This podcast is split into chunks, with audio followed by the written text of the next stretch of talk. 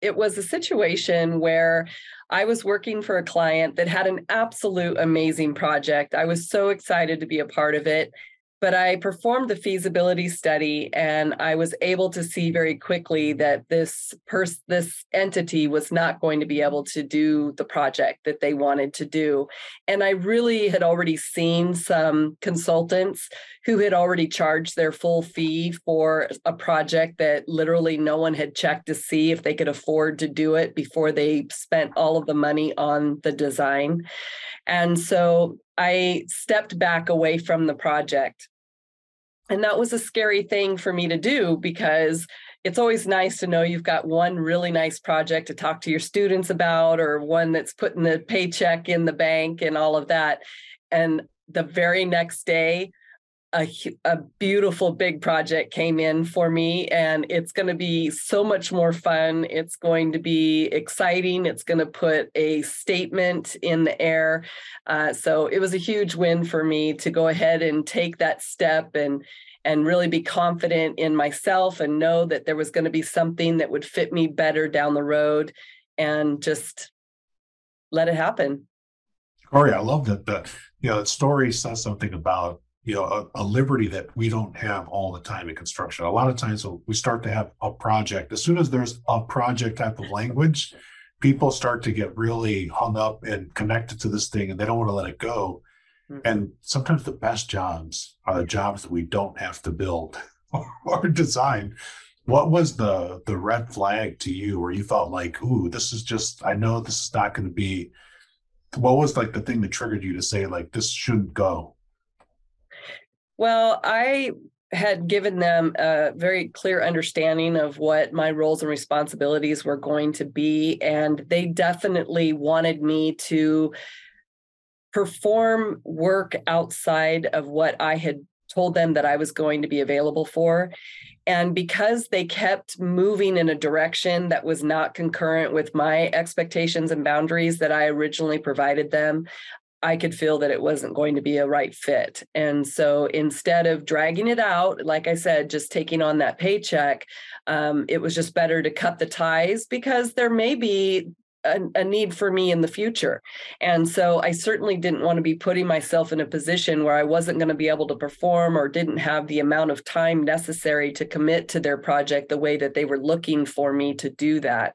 And so it was just better to be able to cut the ties, make sure everything was um, in good standing when I left, turn over all of the information that I had generated for them up to that point in time, and then let them know that should they have any questions or need any help in the future, to just give me a call. Cory, it's almost like you were like you were with me this morning. I was talking about setting boundaries just today with a new charge in charge of other people, and I said if we don't set good boundary conditions early with our people, then we've just got folks meandering, and meandering is not getting stuff done or helping projects come to fruition or getting the results that we want. So it's I'm just loving it that you're reinforcing that I did well today by helping somebody else set well, and create boundaries you did really well. And let, let me just tell you why. Because each of us have individual boundaries that we need to invite other people to understand. And those are going to be personal boundaries, but they're also going to be career boundaries. But it's a hard discussion to have in the moment, but it's even harder if they're not put in place. Because to come back and tell somebody, I don't like you talking to me that way, or I'm never going to be able to work past six o'clock because I have family obligations. Those are always harder conversations to have after the fact. So, establishing very clear boundaries, which means that you need to understand yourself very well. You need to understand what you need in a career and in a project in order to have life and work balance to establish those uh, expectations and boundaries. Welcome to the EBFC Show, the easier, better for construction podcast. I'm your host, Felipe Engineer Manriquez. This show is all about the business of construction. Today's episode is sponsored by Bosch RefinemySite is a cloud-based construction collaboration platform that applies lean principles to enable your entire team to plan, communicate, and execute in real time. It's the digital tool that works in tandem with your last planner system process and puts it all together in one simple, collaborative ecosystem ecosystem. This easy to use platform is available in English, German, Spanish, Portuguese, and French and can be used on desktops, tablets, and mobile devices.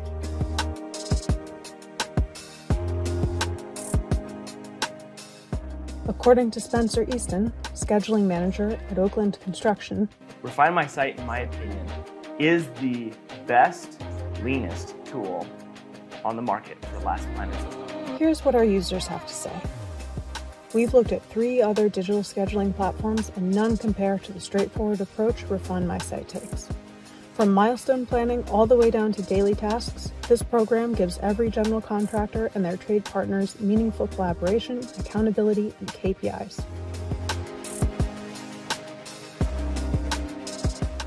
Register today to try RefinemySite for free for 60 days. Today's show is also sponsored by the Lean Construction Institute. LCI is working to lead the building industry in transforming its practices and culture. Its vision is to create a healthy and thriving industry that delivers outstanding project outcomes every time for everyone. Check the show notes for more information. Now, to the show. Welcome to the show, Cory Fisk. Cory, it is my honor to have you on the EBFC show. We came together because of social media of all places. And the thing that caught my attention, Cory, is that you're out there putting content to help project managers and project leaders have better experiences in their work. You're sharing your experiences and your wisdom with people.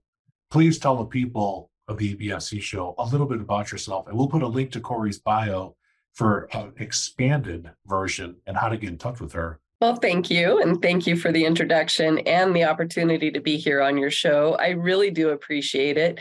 And I am trying to help construction managers and project managers be able to develop their skills and personal growth but I'm also here to change the perspective of construction. I think so often people think it's just a dumping grounds or an entry point with low skill sets that they can just walk into construction. And until you actually get into construction, you don't realize all of the different levels that we have the scale and the opportunities that are out there that really are aligned and equal to any other industry out there. So I have been passionate about construction um, as a teacher for the last 18 years. I've been teaching as a professor for construction management technology at Cosumnes River Community College. But I also have always concurrently had a construction management job. I have a Class A general engineering contractor's license. And so I practice construction management usually on the private sector, but enough to be able to bring real life stories into my classroom for my students and be able to share with them. That's how I started. I used to work during the summers to pay my way through school. Went to Texas A&M University as my whole dream to be an equine barrel racing horse trainer person and uh, I got out of school and found out how expensive student loans were and went back to work right in construction where I was making 20 bucks an hour when I graduated. So it was a good opportunity to make some money, pay off some loans. And then all of a sudden I fell in love with the construction management side and have stayed with it. And it's paid for all of my hobbies. So it's been a really good place for me to be. Yeah, people go to the show notes now because you want to be following Cory on LinkedIn. Her content is fire. And it's going to definitely help you have an easier time Cory, I'm just now that I know your background, I'm gonna have to dub you as the construction project whisperer because you, you were you were first doing it with horses and then you, you pivoted and moved. And and the things that you say on social media, especially on LinkedIn, it is like it's exactly like top of mind things that we're dealing with in the industry now, especially with the the gaps and the things that that people need, like the skills. A lot of people listening to the show, Cory, are under this uh, supposition that they're going to get some on the job training. And that is just super variable. Like Cory's laughing. If you're if you're if you're watching this on YouTube, you can see her laughing with that comment because I know I've just hit a I hit a trigger point here. So Cory, why does that make you laugh? Well, it's it's not just a trigger point for me, it's a trigger point for the superintendent who gets somebody dumped on him that walks into the job trailer that day and he says, Hey, you need to teach this person how to be a construction manager. The superintendent has enough stuff on their plate they're trying to take care of. They don't really need somebody shadowing them, asking them a million questions of what's going on on the job site. And so this is really um, this is an opportunity for me to really kind of promote something that I think is really important in the construction industry. Here in the next, you know, three to five years, we're going to be losing a significant number and we already have lost a significant number of those senior workers who have the industry knowledge. And they're leaving because of you know different situations. The pandemic had a, a really um, huge part of why a lot of these people were leaving. But for them to be able to come back in a part-time situation where their skill set can be used on a job site as like a quality control person but more importantly also to be able to keep the attitude of the project going to keep things fresh and alive on the job and to be there to be able to answer questions for those that are younger in the workforce looking for some helicopter supervisory that is going to be able to handhold them through some tasks and activities activities that they need to be able to complete. It's never easy going to your boss and saying, Hey, I don't know anything about this. Can you tell me a little bit about what I'm supposed to do for my job? If you had a mentor that was explaining that to you, then you could go in even deeper and really be able to understand their perspective of how something needs to be done. The problem with this is is most of people that are in that mentor type of situation, they don't know how to teach. They've been that grumpy guy there with the hammer that's just like, well, just watch what I'm doing and you can do it. But at the same time, if you sit down with that same person at lunch, they're going to tell you stories about when they were 18 years old. And by the time they were 18, they were walking rafters and they were putting four by fours over their shoulder and they were tearing and stripping formwork. So they have the stories. And so we call that generational storytelling. And we've lost that in a lot of what we've done. And our new workforce, they like listening to stories. They like to be able to build on top of what it is that they can learn. And if they can learn it in an easy way of listening, then it's going to make it a lot easier for them. I absolutely love the idea of having people shadow on a job site, having interns, having apprentices, but you have to have a planned training program in mind when you're building that out. You can't just put that on the superintendent on the job site. Lori, we're going to be best friends because everything you said was like what I spent the whole first half of my day going. so like, that is incredible. Now, for people listening, I think you know Cory's hitting on something that a lot of people in construction might not realize. It's going to sound super obvious now that we've said it out loud. Everybody that's working already has a full time job, mm-hmm. and when new staff enter their project, they don't necessarily have a plan or space to teach and mentor somebody to do their job, right? Because they're already doing a job. But rarely do we have projects so large that you have dedicated people to onboarding those projects do exist, Cory. They're they tend to be highly collaborative projects where there's this whole onboarding plan that the entire team goes through, and every subsequent trade goes through some onboarding on those projects. But the vast majority of projects don't have stuff like that. And you have people working really hard to just keep up. And so I love that you've got that uh, ability in the classroom where you're training, Cory. And I know your students are getting just an amazing benefit from hearing your stories uh, from your experiences in the private sector, as well as in the projects that you're consulting and working with. What are some of the ways that you get engaged on jobs? Like, do, do you typically get brought in at the beginning, at the middle, at the end, or when there's like a catastrophe afoot? Well, I've always been the cleaner. And so once a catastrophe hits, I'm usually the one that they call to come in and be able to kind of separate everything out. I'm very good at organization management and uh, master planning oversight on tasks that need to happen. However, uh, when you do get into a, a, place in your season, in your construction season, where you're able to pick and choose, I'm choosing to be at the front end of projects so that I can actually build out an entirely successful project and not have some of the stresses and anxiety that go with having to bring something that and align it back into schedule and eh, under budget. But um, I just want to go back real quickly to something that you were saying before, and that is too that when we're trying to teach people that are on the job site, the new workforce that's coming in, they're not as thick skinned as some of us that were a little bit older in that work trend where you could throw one of us in the job trailer and then tell us to figure it out and we would do whatever it took in order for us to be able to know and understand what we needed to do to help support that superintendent instead of following him around asking questions. And so, really understanding the different workforces that we're working with, because we have over five generations of people that are now working together on the job site. So, there's a conflict in the way that we talk to each other, there's a conflict in communication, comprehension, understanding.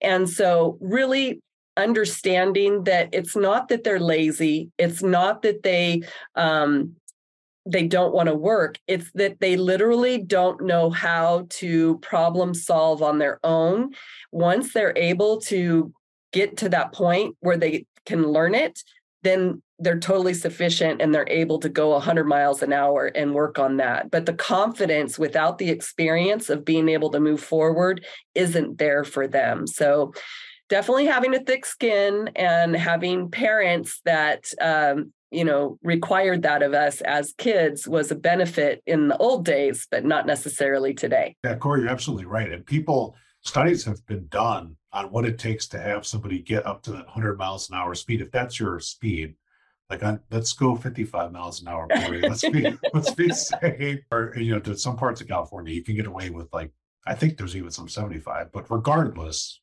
uh, that onboarding process to get somebody comfortable and confident, like Cory said, can take anywhere from months to years. And if you don't have a plan in place, like Cory's talking about, you're going to be on the year side. So that means you've got people working in your teams that are not being utilized to the best of their talents and capabilities.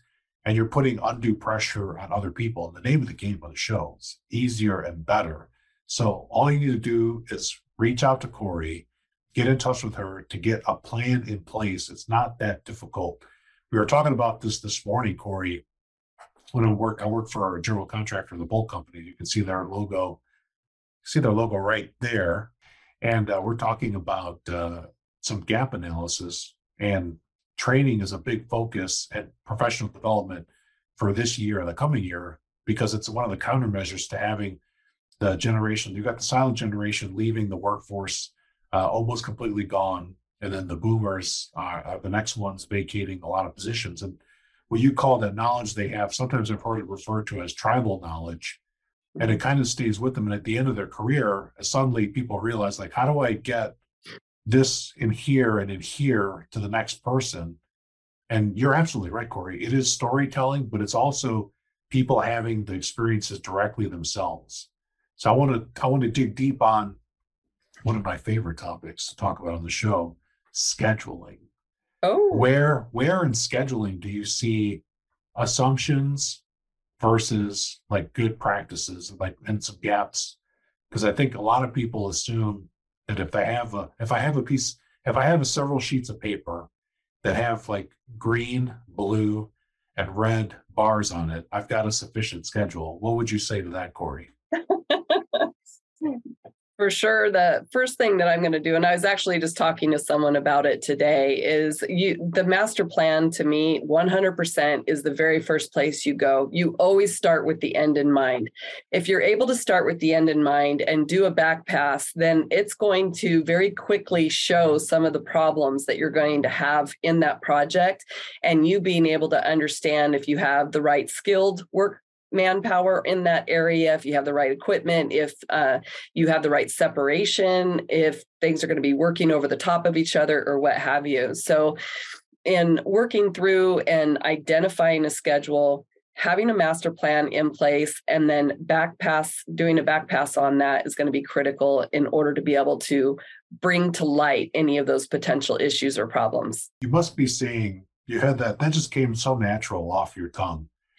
So that for everyone listening, she has a process in order to make sure that the master schedule is good. And then that backwards pass for all my lean nerds out there, my lean construction change makers, that backwards pass is one of the first or second steps in last planner system of production controls or pull planning is to take a phase and work backwards through it to catch all these things like manpower or material, machinery, methods.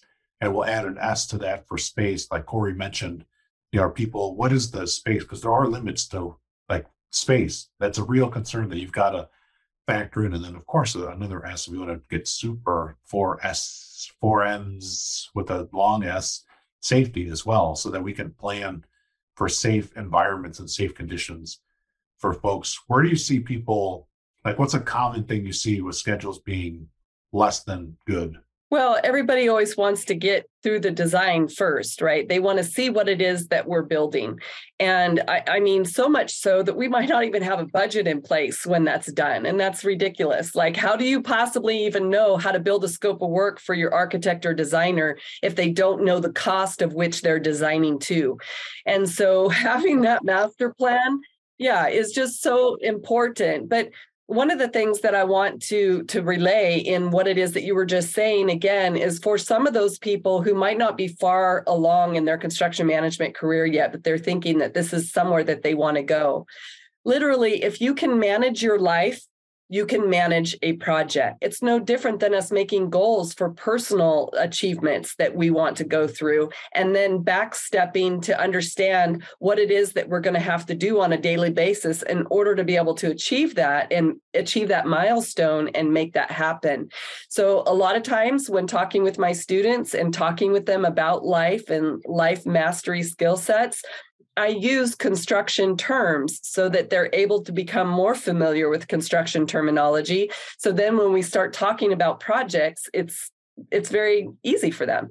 Oh, I love that approach. And and it's like I think people like mentally have to get their head around what they can relate it to. I think the your approach to relate it to their personal life is a great bridge to getting the vernacular, the vocabulary, because construction is a ton of jargon and lots of acronyms. And I'm kind of I'm kind of shocked, Cory. We haven't used any acronyms yet, so I'm just going to throw out some acronyms now. CPM. We've been talking about critical path method scheduling, like we're dancing around it, but that's what we're talking about. On the projects where you come in to be part of the cleanup, what are you oh. what do you see in the schedules that's like a consistent error that that happens like every time you're in a cleanup mode? What's one thing that that schedule misled people to or was used incorrectly?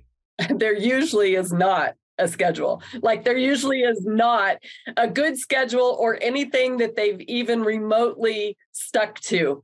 And this is, um, I will tell you, this is one of the very first lessons that I learned. And again, I was a uh, animal science student from Texas A&M. I did not have any formal construction experience.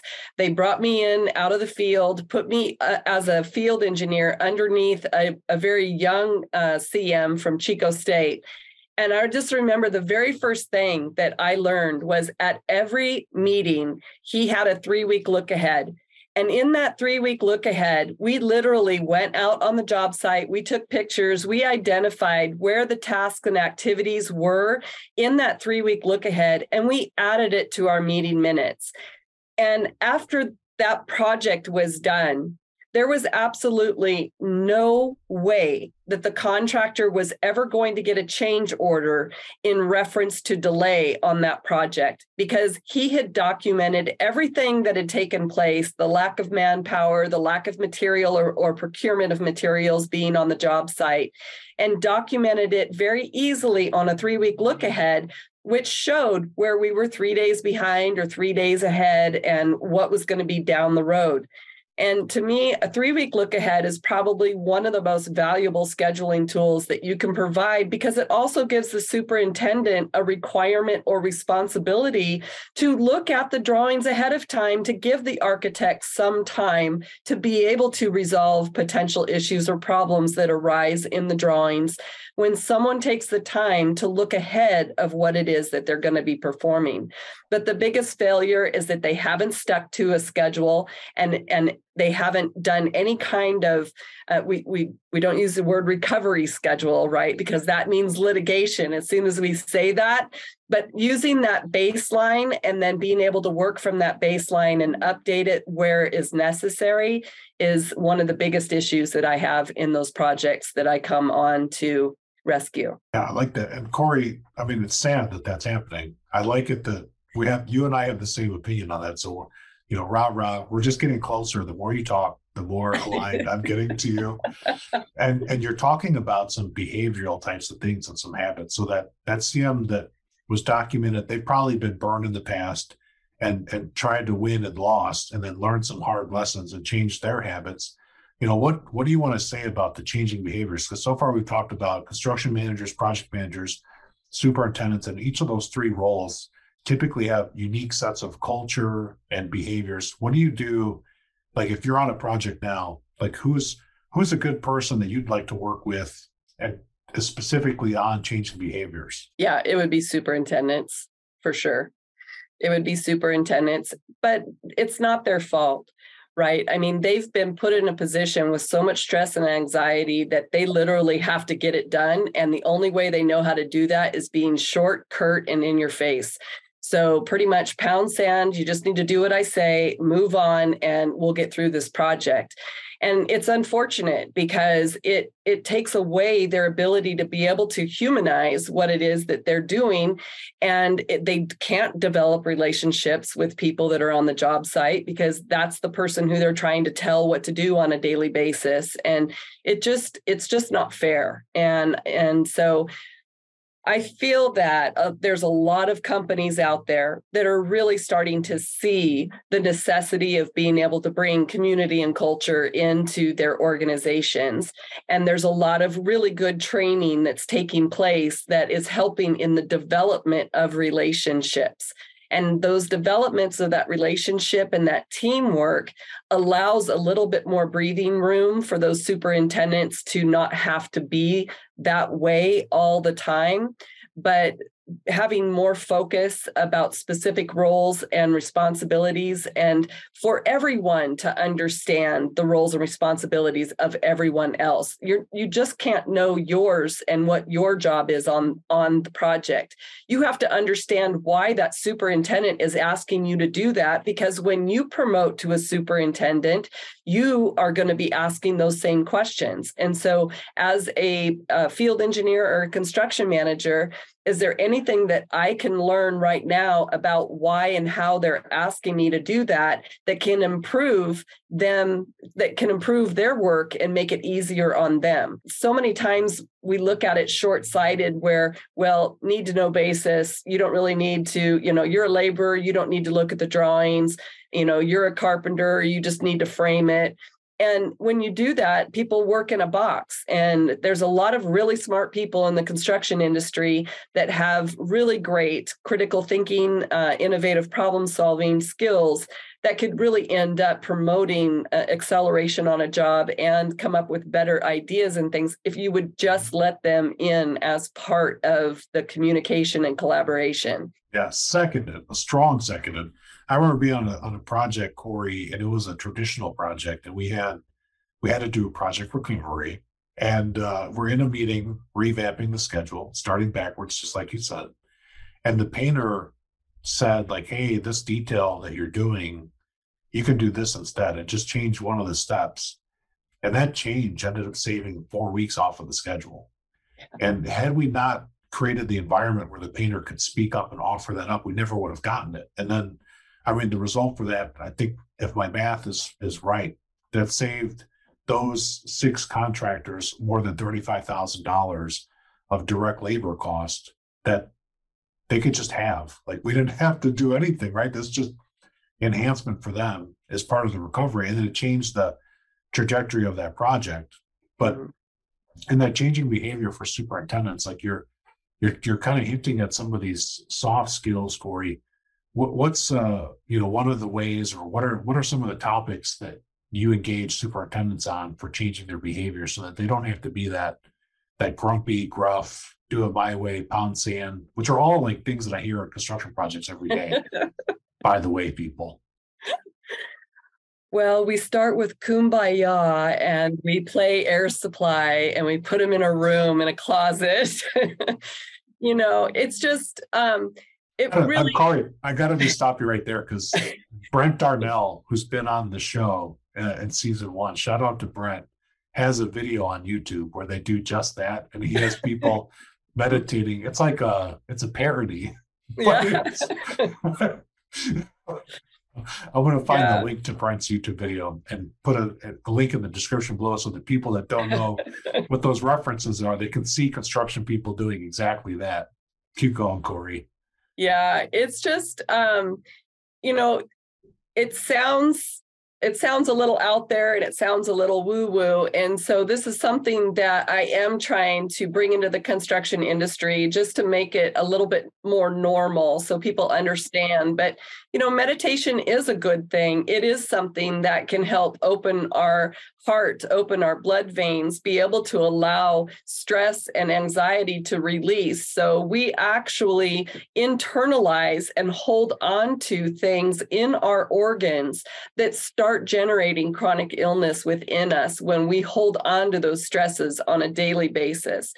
And so what we're trying to do with our human design behavior comprehension and soft skill development in construction management online is develop opportunities that use technical construction concepts and help people understand how to implement soft skill development in that and it's not just about you talking to someone nicer. It's about you understanding the value of your life and what you're doing and how you can be a role model for someone else and being able to to display that. And so we do some meditation, but a lot of it is just understanding emotional intelligence and understanding um, the science that we do have behind it, the data and science that allows our brain and our heart to actually have a very direct connection. So our brain is going to be used more articulately and intelligently. It's going to be seeing things through a perspective lens, but our heart is going to be working with intuition. And this is often something that men are missing because they've blocked it out because they are constantly going to be working with what their perspective lens and their intellect tells them needs to be done. They're not going to lean on something that possibly their heart or their gut is telling them. And it's it's just because men and women are different and there is absolutely nothing about the two of us that should be the same. We we ex, we are really strong in our own skill sets, and that's a good thing. And so, but it doesn't mean that men can't practice it and then be able to get better at it and include it in some of their daily uh, work opportunities. That's some good stuff there. And it, reminded me of some old research. I remember psychological safety came to mind. Definitely the lean construction principle of respect for people comes to mind for sure. And, it, I just tell people it starts with you. And so. I think Cory helping people make that connection, becoming more aware of their own feelings and that it takes longer to talk about than to actually experience. And so, but it gives you an, as such an edge when your emotional intelligence is higher, your ability to affect change and change behaviors and lead people on complex projects but it's very hard in construction right? Because this is this is looked at as a vulnerability. This is looked at as a weakness. And even in this new world of change that we're trying to um, have inclusion and equity and um, diversity in in what we're doing in the construction world we're causing some of our own problems when we're doing that. We're causing resentment for people to feel as though they may be more qualified for a position, but someone else may be gaining that position based on DEI instead of whether or not that person really deserves to be in that role, which in construction we have to be very careful about, right? Because they have to know what they're doing in order to stay safe and to keep other people in the construction industry safe. But when we start talking about some of these heartfelt topics or things that may expose us or make us more, more vulnerable, it's that same situation of going back to what you talked about about industry knowledge. We don't share industry knowledge with other people because we've been taught by evidence that that younger person will take our job if we show them what we know and what we can do. So we hold it very close to our heart and we don't allow that information out and we keep it all to ourselves. And so the construction industry has kind of built this steel box around the situation that we put ourselves in. And so we just need to be uh, more aware and be better at assessing what we need to do to be able to change situations in order to be able to help people feel more comfortable, definitely to be accountable, not to go in with any kind of victim mode or anything that uh, is somebody else's responsibility. We're responsible for ourselves. We're responsible for our job. We're responsible for our learning. And so taking that accountability is what's really going to push you and accelerate your professional and personal career. Absolutely. People, if you're watching the show on YouTube or if you're following along in your favorite podcast app, come back and click on that description so that you can get a hold of Cory or myself and feel free to direct message us your questions and comments because Cory, we're we're air, we're blowing a hole in this steel box.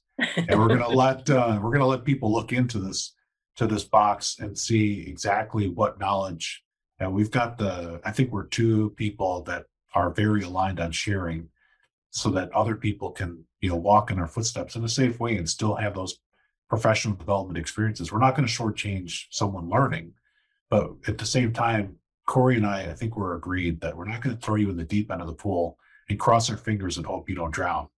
That's how can, my dad did it so i hope that that's not what i what's going to happen here but i definitely believe that when when we have the confidence that we do and we know where we're at in our season and in our journey that and what's going on in the workforce it is a place where we can share and we can be able to give that information back to other people. I know no one can do it like I can. And that's the confidence that everyone needs to have. We all have different journeys and and we all have different perspective lenses and how we've gotten to where we are today. And there's not a person out there who can do it the same way. I do. I really appreciate the opportunity to be able to bring this to light because the construction industry is easily the best place to be working working. And what I love so much about construction management is that literally you cannot know what you want to do in life. But if you went into construction management and you decided to go somewhere else, the skills that you learn in construction management are going to carry you on into that next industry. And then if you ever leave that industry, you still have something to fall back on. So it's always that contingency plan and having that understanding in place that you always are going to have a worthwhile skill. So uh, it, ah, I just can't even say enough about yeah. construction. no, Cory's absolutely right, people. Like uh, I know you can't tell by the the black hair coming through on the video, but I have a lot of gray hair in here. And I've been working in construction now for over 25 years. And it has been, like Cory said, it's nothing but opportunity. And the experiences are are wild. So Cory, I want to ask you now, like you've been teaching this CM to construction management. Let me not acronym it to death here. Been teaching construction management to students for a while. What surprised you in the classroom of some of the things that students either assume that they know or questions that they ask You're just like, wow, I never would have thought that that could be a question. well, I think that the biggest thing that I learn in the classroom is that those who've been out in the field for quite some time and have been developing their industry knowledge, that there is a, a belief that they can just cross over very easily into a construction management position that their industry knowledge gives them the experience to be able to tell people how to do the work. And so this is probably the the worst misconception that I have and uh, a lot of the students don't really understand all of the different roles and responsibilities of a construction manager they understand that that construction manager usually has a degree and usually is beating them out in a promotion or an interview or something to that effect without the same hands-on experience. And so it's really important during those classes for them to understand again the roles and responsibilities of a construction manager and what they're required to do in order to be able to appreciate some of that when they're out in the field and you know be able to ask the right questions that are going to generate their education while they're out in the field before they move on to a construction management role. Yeah that's that's interesting. I know you would have thought about that cory. Like and again i've been in the business so long you pick these things up over time right or wrong and then people coming in they're not understanding like all that it entails because it's a lot of the work, especially in construction management, would be classified as knowledge work, and knowledge work tends to be invisible. So it's hard to see. Like the building is easy to see how things come together for the most part. Uh, but uh, the other type of knowledge work and the the work of management is mostly invisible. That well, doesn't leave it doesn't leave a lot of artifacts behind, right? Right. And and I will say that the majority of my students are people who have been out in the field and want to promote to the office for a management position.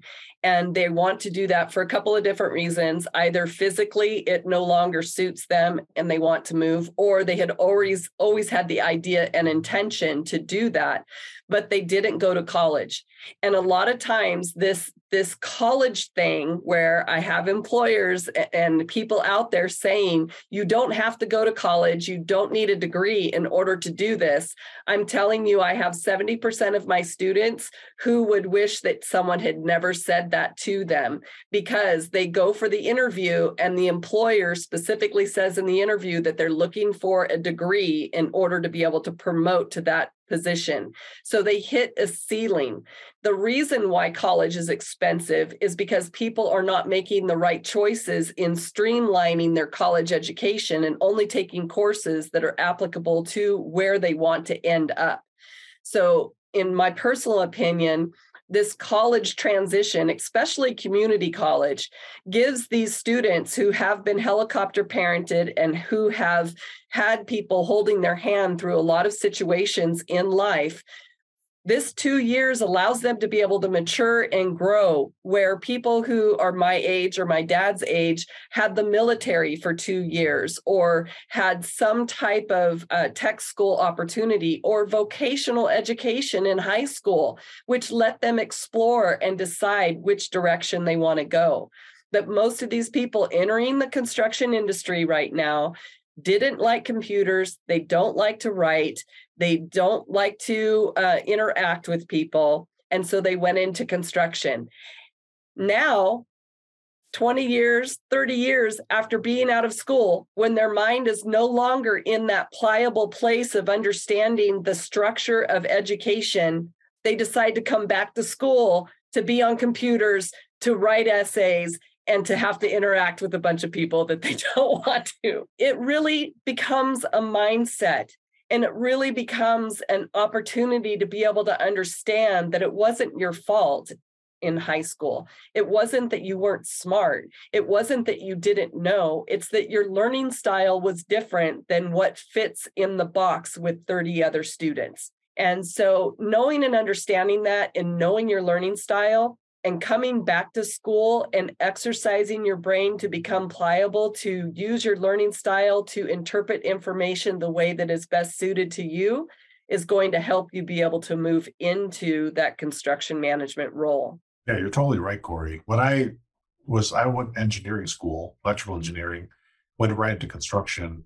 It might have been 10 years before I read another book. And then that led to a bunch more learning. By the time I got my master's in business, I'd had a steady habit of, you know, reading a book a month and training myself to to be an instructor in a, a uh, for a general contractor teaching skills for construction, other construction people. And at first, it wasn't very good. It was not very good at all. And it, it like you said, it takes time to get the, the mind to, to become pliable again and, and build those skills in. But I want to switch gears now and talk about social media for construction professionals. A lot of construction professionals are consumers of social media, but not creators of social media. Cory, what is your advice to people that are on the only receiving end? You know, this is a hard one, right? Because I would love to be able to get a 10 second, 20 second clip of somebody walking the job site and being able to explain the different things that are going on on the job site. You know i i showed up to the job site today and my framers were um, tying off on the roof, or my um, cherry picker was over here getting ready for stucco. It would be so cool to be able to see those, but the liability that is associated with that is something that limits us to be able to have those real in live, real world scenario type of situations. And you know without getting everyone to sign the paper and and you know make sure that everything's legal before they put something like that on social media. I would encourage that they at the very least provide what we call digital currency and be able to like and share things that really resonate with them things that they think are something that they would need to learn on uh, on a job site um, one of the things that I do is I try to keep a very short but very specific and clear topic and just do like a, a minute type of video that's just a real quickie for someone. And I know that some people are looking at it going, oh my gosh, there's so much more to that topic. Why doesn't she go into it deeper? Or um, there's a, 10 other things that need to be talked about at the same time we don't have that kind of time when we're on a job site. I mean, literally, we really shouldn't have our phone with us when we're on a job site. And so the opportunity to be able to see a quick video or be able to hear something um, really quickly is something that I've been trying to do so that they're just like little short snips. But if anyone sees something that really resonates with them, uh, as a content creator, it feels so good to have people even back channel you and say, wow, you're really doing a great job. I appreciate what it is that you're putting together. And uh, as good as that feels, when you do it out in public and do it in front of the audience, it allows that material to be able to have more movement and it makes a bigger statement for what we're trying to do. And that is show people that construction is an amazing industry. Absolutely. And if you're watching this on YouTube, if you've enjoyed what Cory has shared, exercise your ability to give us feedback and tap that like button yeah. and make a comment so that we can engage with you, answer your questions, and uh, take the steel box down. Cory, I want to give you the last words for the audience. What is something you want to impart on people as they go off to their projects and, and embark on their construction management adventures?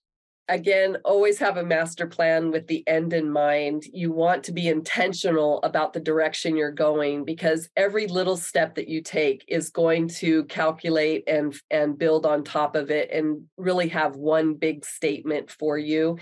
Um, education and personal growth to me are the biggest things that you could possibly do to invest in yourself and be able to put yourself in a place not just for construction your life is the most important thing that you will ever do and your family is going to be watching you your children are going to be watching you and people friends are going to be using you as a role model. So you're always going to be out there you're always going to be in front of someone so just always strive to be your very best and be intentional about it. Very special thanks to my guest. I'm felipe engineer manriquez The EBFC show is created by Felipe and produced by a passion to build easier and better. Thanks for listening. Stay safe, everybody. Let's go build.